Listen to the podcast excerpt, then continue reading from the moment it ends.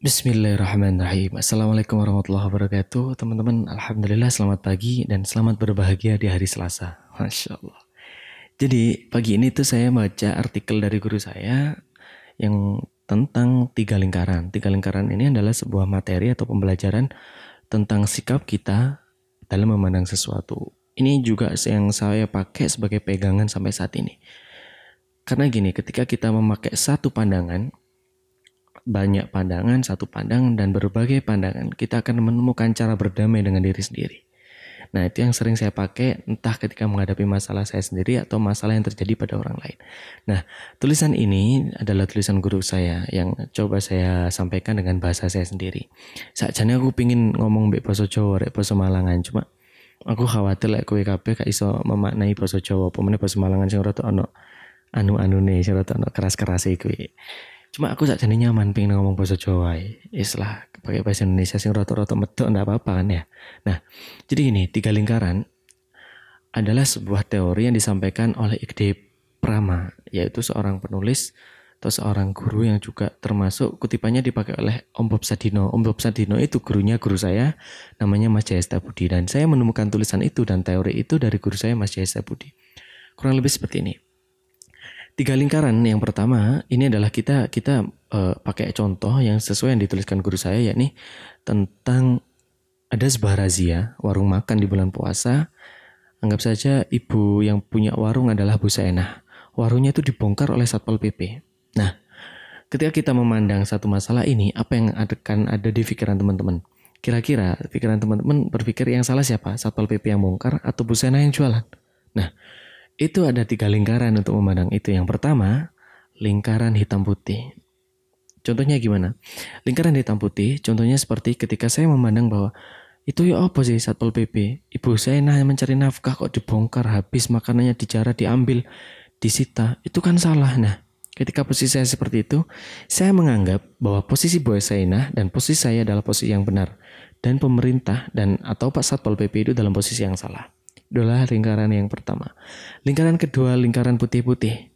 Ketika kita memahami bahwa, contohnya nih, contohnya, ketika memahami bahwa ternyata pemerintah melakukan itu juga karena tugas, karena memahami bahwa ya pokoknya ini puasa, kok buka warung, harusnya harus ditutup dong, nggak boleh buka.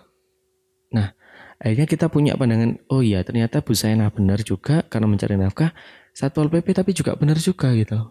Mereka menjalankan tugas pemerintah dan juga Bu Saenah men, apa, mencari nafkah dengan cara jualan. Dan lingkaran yang ketiga yaitu iman atau zero. Apa artinya? Kita tidak menilai siapa-siapa. Nol, zero kan nol ya, kosong. Kita tidak menilai siapa-siapa. Karena apa? Perhatikan. Gini. Bisa jadi ketika uh, Satpol P P menjalankan pemerintah apa menjalankan peraturan itu, Bu Saenah bisa juga dalam keadaan Bu Saenah adalah minus tidak bisa baca.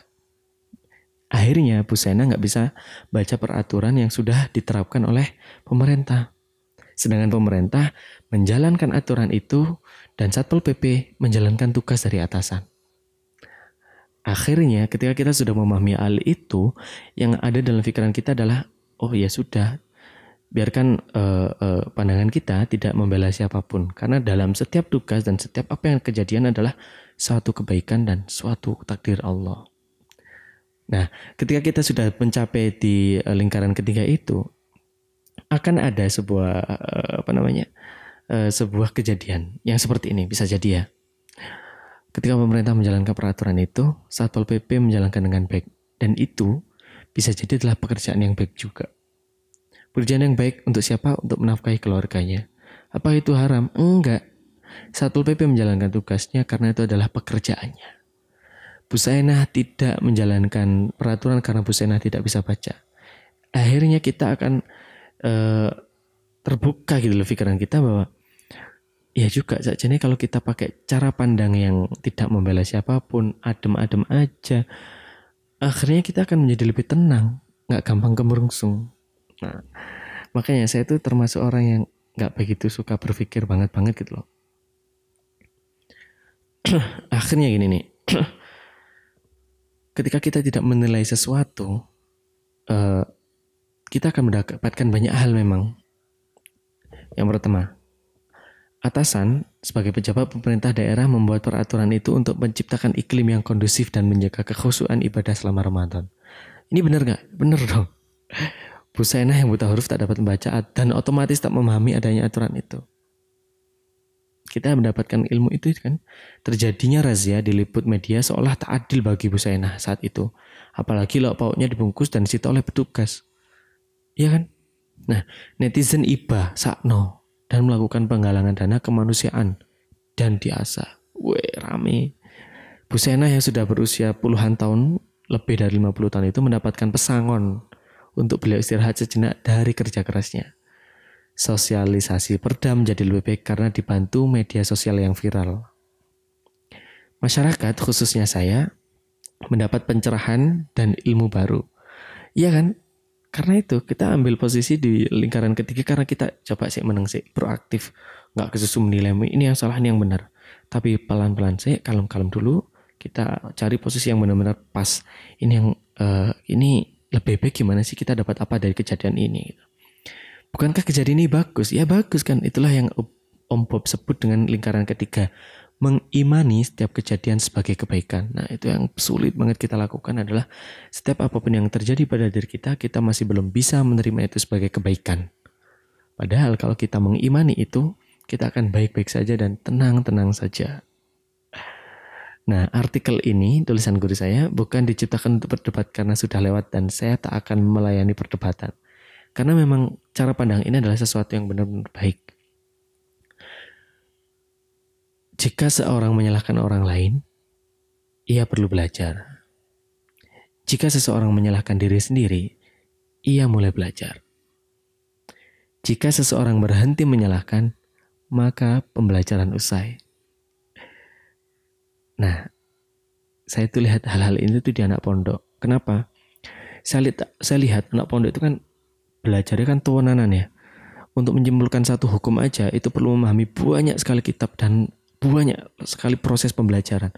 Nah, ketika dia sudah belajar dengan sangat tinggi, dengan sangat kemampuan yang luar biasa, bahkan ketika ditanya tentang hukum, biasanya mereka malah tawaduk dengan seakan-akan aku gak ngerti popo, ilmu saya itu sangat rendah. Nah, itu yang saya sangat-sangat kagum dengan anak pondok, itu luar biasa bagi saya.